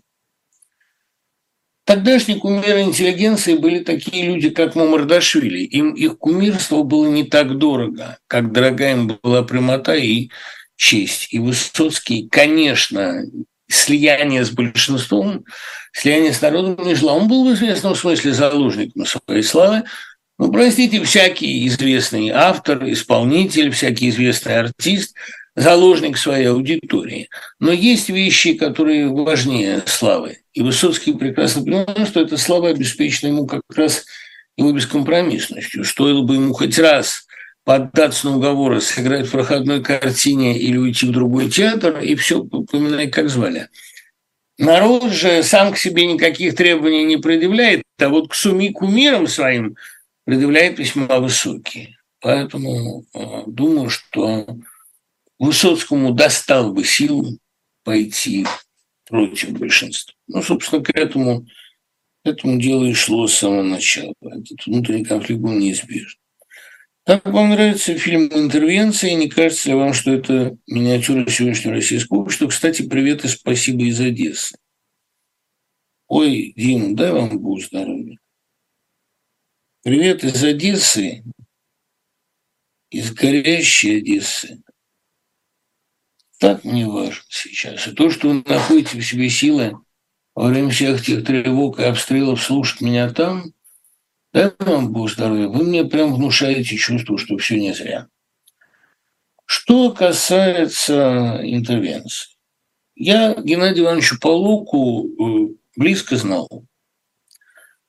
Ирка Лукьянова, я помню, взяла у него одно из лучших интервью. Познакомил нас Марголит, естественно, настоящий фанат его творчества. Я считаю Полоку великим режиссером. Без единого проходного фильма. Даже лучшие из них – это острейшая сатира, получилась такая комедия, пародия. И, конечно, интервенция, если бы она вышла тогда, когда вышла, а не легла на полку, она бы знаменовала собой переворот в советском кинематографе. Конечно, в этом фильме есть определенный перебор по части театральности, по части гротеска, но сделать так смешно и при этом так героически, как это сделал Павлук, да там еще, там еще потрясающая роль Капеляна, которую изначально должен был играть Луспекаев, не смог из-за болезни.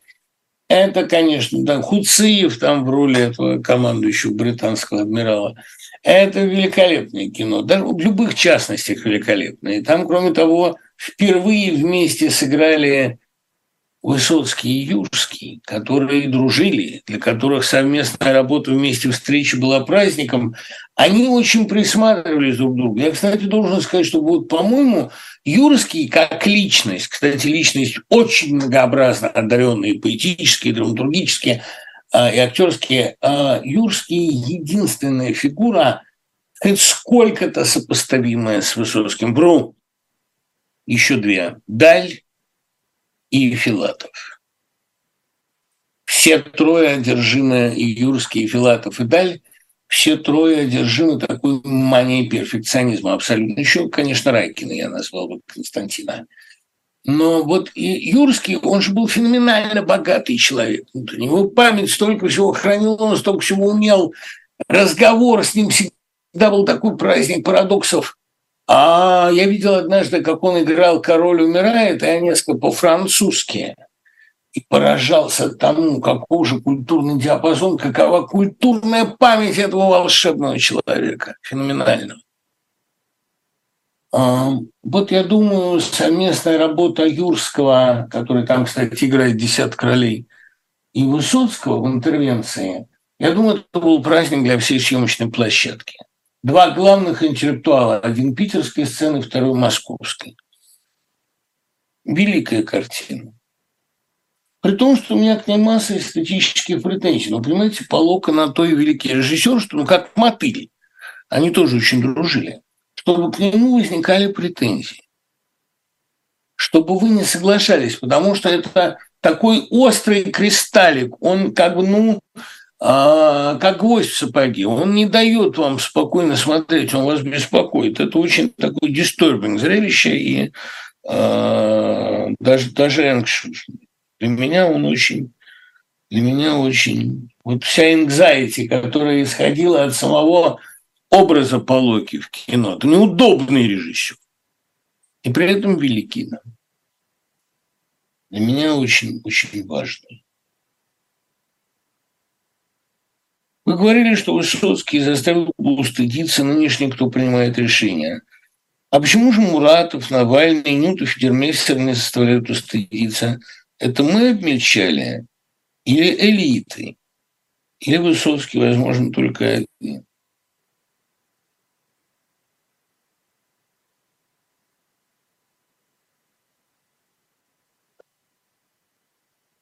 Знаете,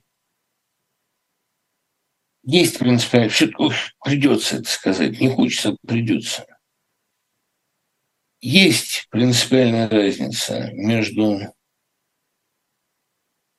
э, Высоцким, с одной стороны, и э, Муратовым, Навальным, Федермессер. Дело в том, что Высоцкий, ну вот вы почитайте то, что сказано у Льва Лосева в прологе книги о Бродском, о природе гениальности. Эта книга э, – результат долгой работы. Она выросла из предисловия к предполагаемому двухтомнику Бродской библиотеки поэта, разрослась и превратилась в такой внутренний дневник Лосева. Там очень много его размышлений о важных предметах. И прежде всего вот о природе гениальности. Высоцкий был гений, а чего, и это было видно при жизни. Такая скорость жизни, такое быстроумие, такое реагирование на все главнейшие вещи, такое безупречное нахождение точной интонации, героик романтической, при этом фарсовой, а такое сжигание себя, саморастрата бешеная, и при этом такая исповедальность во всем, такое умение себя ненавидеть, самоненависти очень много у Высоцкого. Это приметы гения, это черты, доведенные до предела, до совершенства. Высоцкий был гений, и это понимали все. Вот мне и Савин рассказывала, она работала с ним на службе два товарища, она там, помните, вот как раз это, кажется, Шурочка ее там зовут, а он Брусенцов. Она, когда услышала его песни, она же не знала, она была очень далека от этого. Впервые их услышала при первом знакомстве. Она сказала, неужели вы сами? Аллути, неужели это вы сами? И Высоцкий криво усмехнувшись сказал, да нет, жена за меня пишет. Ему тоже обидно было, что его воспринимали как бы в половину его истинного роста. Она говорит, он перед этим, вот когда он спел, а он был большой актер, заразительной харизмой, с ним приятно было играть. Но когда он это спел, он вырос втрое на моих глазах. Я перестал его воспринимать как человек. Он стал для меня явлением природы космической. А, вот это очень важная тема. Высоцкий – существо другой породы, не человеческой. С ним достаточно было пять минут поговорить. Вспоминают все, я-то его живем видел. Вообще не видел ни разу. Потому что меня вот обещали на Гамлета сводить в 80-м году, а я не успел не на тот роковой спектакль, который должен был стать последним, но у нас появилась возможность сходить на Гамлета там, гипотетически в сентябре. А я не, не, не попал. Я знаком с Гамлетом по записям фрагментов. Но впечатление о спектакле они дают в совокупности с почти полной его фотохроникой. Так вот, Достаточно было пять минут поговорить с Высоцким, чтобы вы оказались в другом измерении. И до сих пор все люди, на которых легло его облучение, это вспоминают. И Демидова, и Смехов, а все, кто его хотя бы просто видел. И Кахановский. Я думаю, что э, в этом и есть принципиальная разница.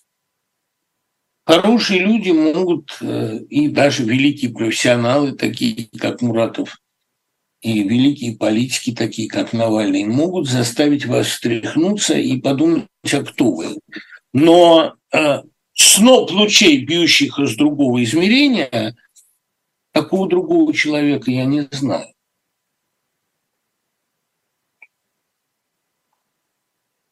Несколькими гениями в своей жизни общался. Алексей Юрьевич Герман сразу было понятно, что вы не с человеком имеете дело. Пишут, что Орсон Уэллс производил такое же впечатление. А всегда, когда я вижу БГ, у меня ощущение, что какой-то небесный свет действительно ударяет в меня. Но БГ – человек другого темперамента. Хотя, если бы не было БГ, то и мы бы с вами были другие. Очень много наделали бы гадости, я думаю. Но для меня э, наличие гения в эпохе, наличие гения рядом очень сильно дисциплинирует, заставляет равняться на совершенно другой уровень. Бедна та эпоха, которая не, не знает гения, не имеет. Одно дело заставить стыдиться, а другое дело встряхнуть и напомнить как бы ну, о ничтожестве жизни, о значимости других вещей. Есть ли способ сохранить национальный язык без национализма после векового перекоса в пользу языка империи? Вот язык и культуру, безусловно. Конечно. Более того, я думаю, что язык и является каким-то образом противоядием против национализма, потому что язык – это инструмент межнационального общения. Язык – это код, а знаковая система, как совершенно правильно написал слово, наличие кода, наличие знаковой системы само по себе уже есть добродетель, структурирование мира. Хаос есть зло абсолютно. Язык а, подчиняет хаос, управляет им. Отличие от национализма, он очень благотворен. Я не с вопросом, хотелось бы просто поразмышлять на тему прошлого эфира. Я все время думаю, почему, понимая проблему межличностных отношений, люди не могут это перенести на отношения международные. Мысль эта не нова, еще Адорно писал об этом. Человек, комплектующий собственной матерью, особенно если это мать-тиран, убивающая своего ребенка, конечно, а, сильно переживает из-за этого разрыва, но ничто не заставит его остаться, так как откуда при исходных условиях такие завоевания, так откуда же при исходных условиях такие завоевания по поводу Родины? Вот моя сестра, опустившая под откос свою жизнь, если бы она стала учить меня жить, что она, впрочем, и делала, я слово в слово отправлял ее по определенному адресу. В военных отношениях Украины и России происходило ровно то же самое. Мне показалось, что отношение многих наших сограждан к Зеленскому и к Украине – это тоже выяснение отношений стареющей сестры с престарелым мужем к младшей, удачно вышедшей замуж. И обидно, и завидно, и почему он с ней не со мной. А, правильно. Но дело в том, что, понимаете, родня – это еще и самая болезненная нить. Эти связи очень трудно рвать. А из страны уехать, по идее, конечно, и проще, естественно. Дело в том, что когда вы рвете с родными, вы в некотором смысле рвете родную плоть, сосуды, мясо. А вот а, когда вы рвете с родиной, вы рвете с привычкой не с культурой. Культуру можно исповедовать вполне далеко от Родины. Вы рвете с привычкой. А это всегда очень плодотворно, омолаживает. Вот тот же Лосев мне говорил, моя мать, уезжая из э, Петербурга вместе со мной, ну там я вывез ее после, она думала, что едет умирать, а прожила здесь еще 12 лет, именно потому что иммиграция дала ей колоссальный толчок для обновления. А люди, да, с трудом рвут с привычками, но какое это огромное преображение, какое духовное освобождение, когда вы вдруг принимаете решение начать заново. Зеленский для Путина, да, вот это понятно, да. Это уже было. Да, ну вернемся к проблеме Высоцкого. Большая часть песен Владимира Семеновича мне понятна, но две судьбы и райские яблоки расшифровать не могу. Ну, две судьбы – это, кстати, из тех песен Высоцкого, которые, я думаю, были ему самому не до конца ясны. Это такое как бы ставическое, полубредовое, да, действительно, изложение вещей не до конца им отрефлексировано. Две судьбы кривая это нелегкая, я это понимаю как то, что у него были действительно а, два варианта жизни, да, кривая и нелегкая, вот этот я мол вывезу, воз мал вывезу. А одна для него – это полное, так сказать, моральное падение за поясом разрушения, деградации. Он это знал, был с этим знаком хотя никогда этому не сдавался вполне. А был другой вариант. Мой черный человек в костюме сером. Вариант легализации, вариант подъема на поверхность. Кривая была бы с гибелью и распадом, а не легкая конформизмом и спасением, но таким спасением, которое хуже смерти. Вот я думаю, что здесь это альтернатива. С райскими яблоками сложнее. А это догадка о том, что в раю может оказаться хуже. И огромный этап у ворот, на ворота глядел. Человек попал в рай, а там зона. Думаю, что вот что-то подобное. Кстати говоря, это тоже из таких песен наваждений. Сюжет очень долго, очень трудно у него формировался. И думаю, что он не совсем ясен был ему самому.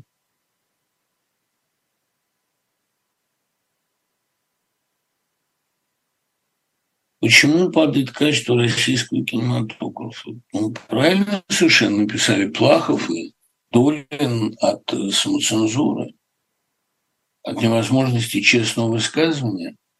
А почему вам не понравился фильм «Снегирь»? Он не то, чтобы мне не понравился, он у меня вообще никакого впечатления не произвел. Это не хорошо, не плохо, это никак.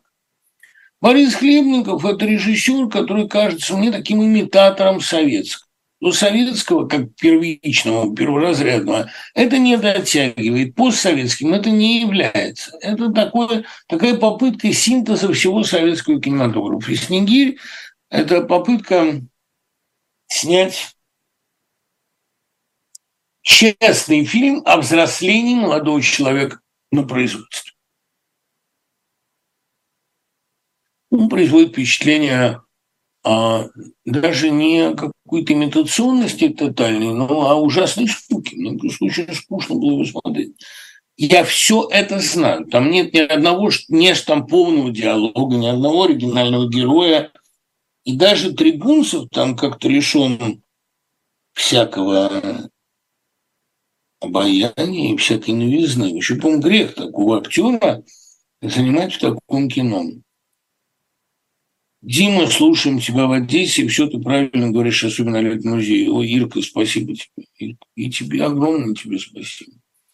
Это подруга моя одесская, наш постоянный слушатель из клуба времени Лаура Дарга. Ее был псевдоним Марина из Одессы. Вот год назад мы как раз виделись у Морозовска. Увидимся еще и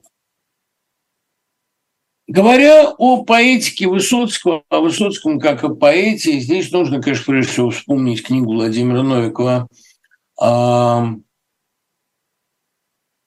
писатель Владимир Высоцкий, которая потом частично перешла в Новиковский ЖЗЛ, очень совершенный, на мой взгляд, отважно реконструирующий внутренние монологи Высоцкого со стилизацией его писем и прозы. А мы должны прежде всего рассмотреть именно поэтические приемы Высоцкого. Скрещение смыслов, там глава смысл плюс смысл, да? обязательный интонационный переход от комического к патетическому и трагическому, а, огромный, конечно, диапазон ролей, палладность, сюжетность, но я бы в первую очередь сказал, что все-таки главная лирическая тема Высоцкого, ну, помимо приключений силы, о котором мы уже говорили, ну, вообще тема Высоцкого – это сильный человек в слабой позиции. Вот это он играл в «Гамлете». И в известном смысле об этом пьеса, потому что Гамлет действительно – это будущий лидер, король и до конца ногтей король. Это э, принц, рожденный править, любимый народом, властный с женщинами э, и с подчиненными, и с друзьями, которым он не забывает напоминать, что он принц крови, а вы неизвестно кто. Но э, он в позиции слабый, потому что он должен решать несвойственные ему задачи.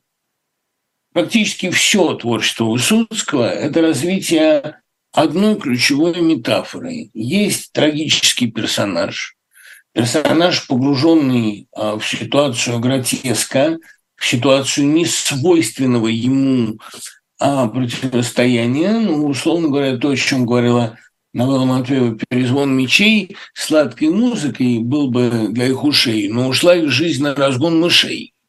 А это человек вынужден решать несвойственные ему, неорганичные для него задачи.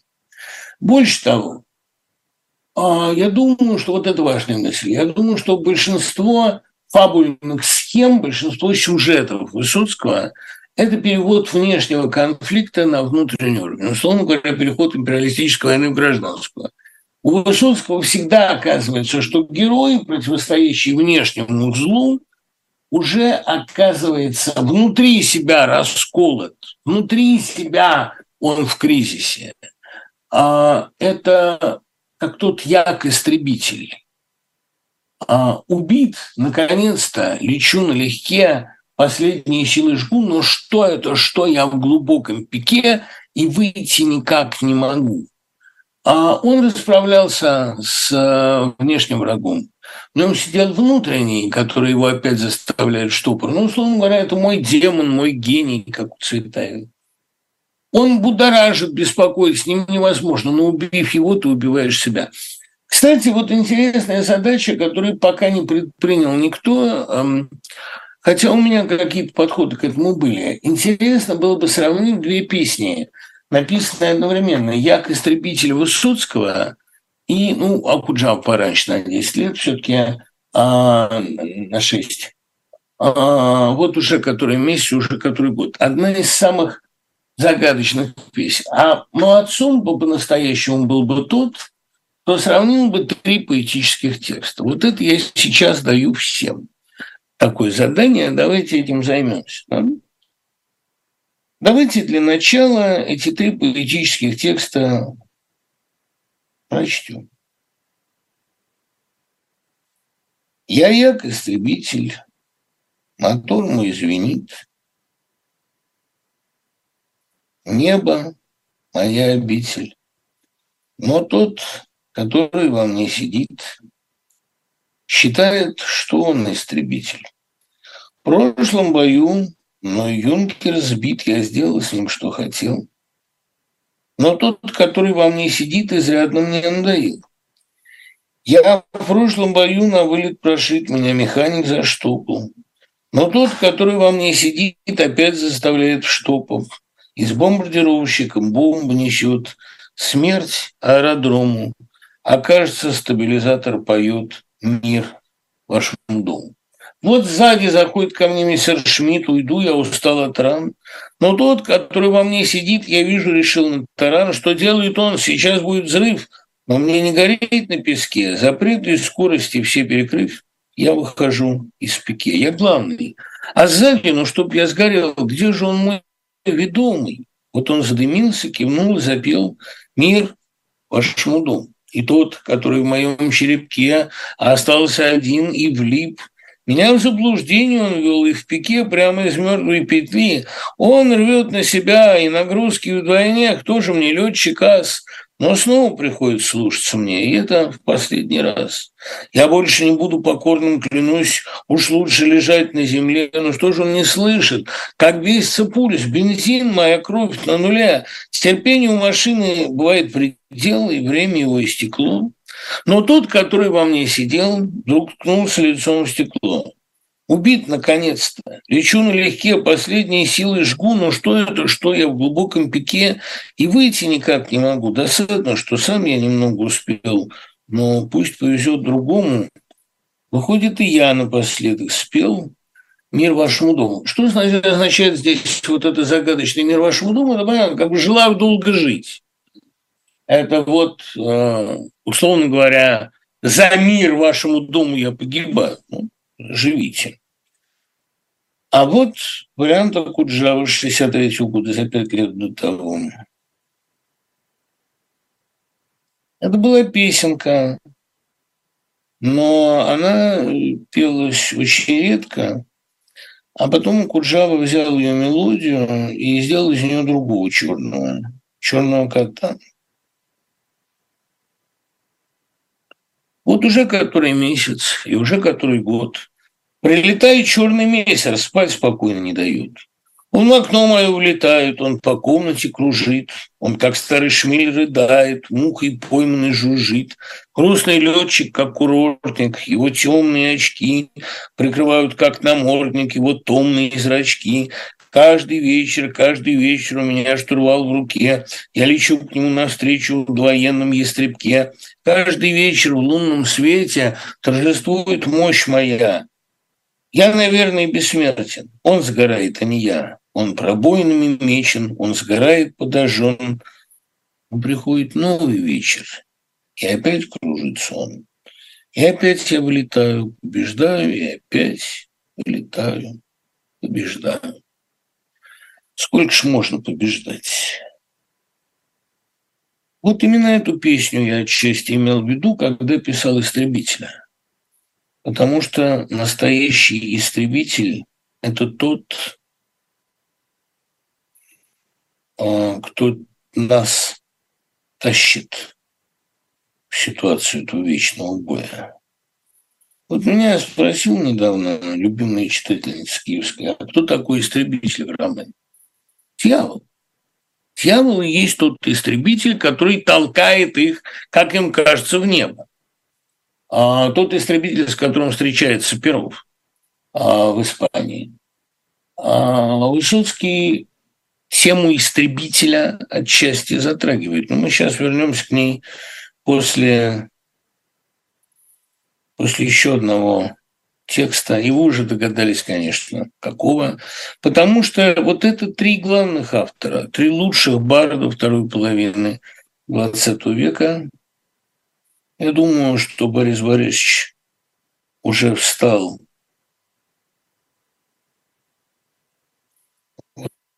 один ряд с Высоцким и Акуджавой. Вот смотрите. Это одна из моих самых любимых песен БГ. Расскажи мне, дружок, от чего вокруг засада? чего столько лет нашей жизни нет, как нет? От ромашек цветов пахнет ладаном из ада, и апостол Андрей носит люгер пистолет. От того, что пока... Сейчас, секунду. От того, что пока снизу ходит мирный житель.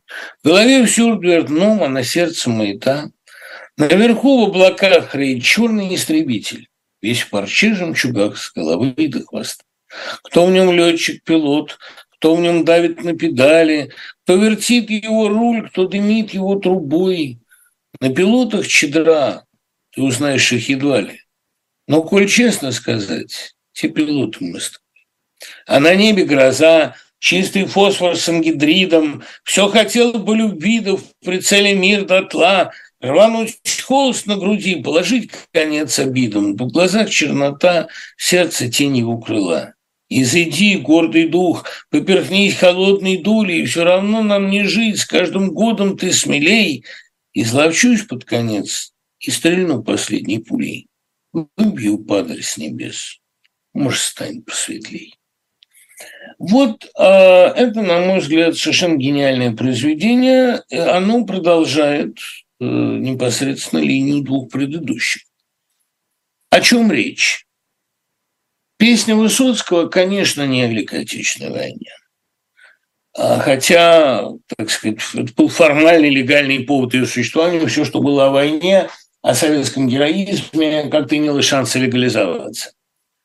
Это о внутреннем его э, гении, который побеждает его все время жечь себя с утроенной силой, идти на такие вот чудовищные риски, которые заставляют его постоянно э, пробовать себя, если угодно, на разрыв и так далее. Но с другой стороны,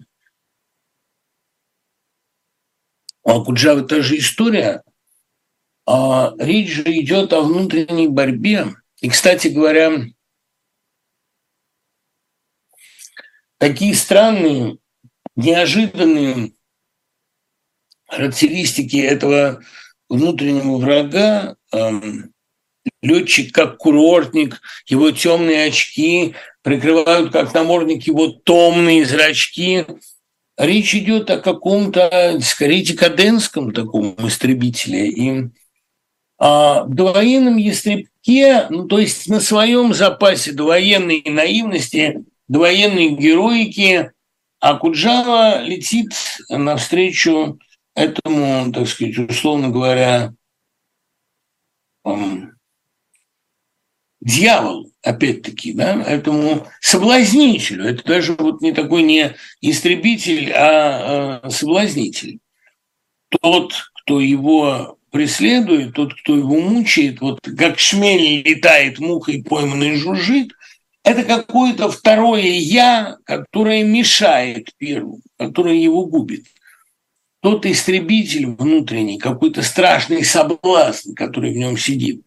И у БГ это доводится до некоторого логического разрешения, до предела, до обострения, потому что все пилоты мы с тобой. Это мотор самоистребления, но если бы это было, как у Высоцкого, такое творческое самоистребление, если это было бы такое сжигание себя с двух концов, нет. Это э, страшная вторая природа героя, человека. Мне кажется, что как раз для Гребенщикова наиболее актуально вот это э, как будто так, сейчас, подождите, мне просто отправить сразу же письмо.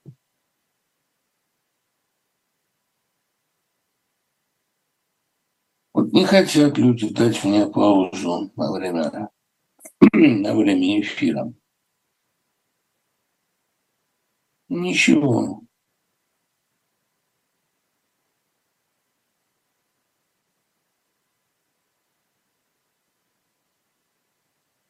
не драма.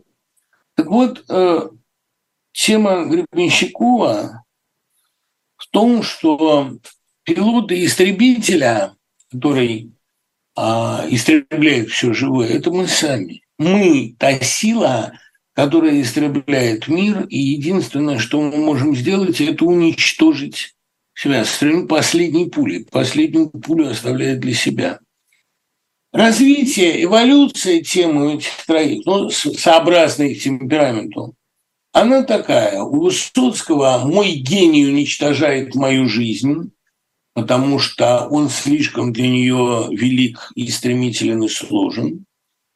Тема Акуджавы «Мой дьявол внутри меня заставляет заниматься вечной борьбой», я вынужден заниматься вечной борьбой, а были бы гораздо более а, приятные занятия. И, наконец, Гребенщиков выводит эту тему на внутри меня, внутри моей страны, внутри моей жизни сидит самое истребительное начало, и для того, чтобы погубить его, я должен погубить себя. Я боюсь, что эта проблема каким-то образом наиболее актуальна в сегодняшней России. Потому что мы истребитель. Мы грозим всему миру гибелью хотя пока снизу ходит мирный житель, но мы для всего мира уже роковая, фатальная и неустранимая угроза. Но при этом мы пытаемся победить, а победить можем единственным путем. Сколько можно побеждать? Мы можем уничтожить сами себя. Вот это, кстати говоря, роковая двойственность, она в Высоцком сидела, отсюда ну, постоянно появляющийся образ черта, беса, соблазнителя. Меня сегодня бес водил по городу Парижу. А в каком-то смысле, понимаете, бешеное самоуничтожение Высоцкого, его бешеная саморастрата, это было уничтожение своего черного человека, своего истребителя. Это была тема Орля Мапасана, когда в конце главный герой говорит, видимо, я должен убить самого себя. Если я не могу убить его, когда он поджег дом, да, я должен убить самого себя. Кстати говоря, у Тарковского жертвоприношений та же тема.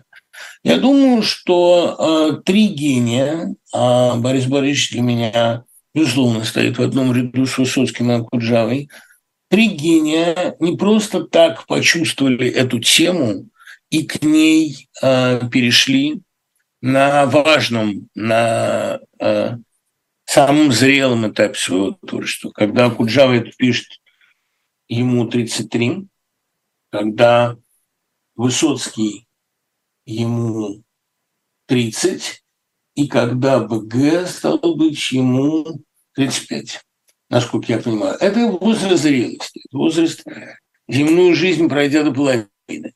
И мне кажется, что э, обращение к этой теме э, выдает э, не просто зрелость, а вот ту серьезную констатацию, констатацию ну, какой-то изначальной обреченности всего проекта. Почему я об этом много думал, почему я беру для анализа именно эти тексты? Во-первых, потому что это сквозная тема Высоцкого – самоистребление, убить себя, чтобы убить свое зло своего черного человека. Мой черный человек в костюме сером, он был министром домоправым офицером. Это тот же жест, которым Есенин кидает трость в зеркало. Самоуничтожение.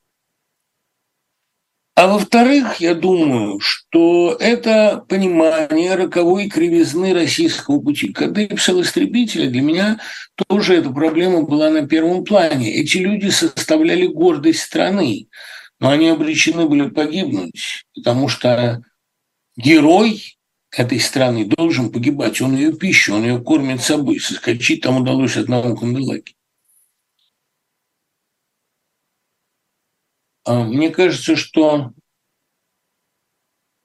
Россия, постоянно требующая от своих героев гибели, это и есть такой же истребитель. Скажу больше, если ты хочешь быть звездой в этом театре, если ты хочешь быть гением в этой стране, героем в этой драме, ты обязан нести в себе это черное начало. И справиться с ним можешь одним образом, уничтожая себя. Вот о чем весь Высоцкий. Но мы не будем ограничиваться одной лекцией. О балладах Высоцкого мы поговорим в следующий раз. Спасибо.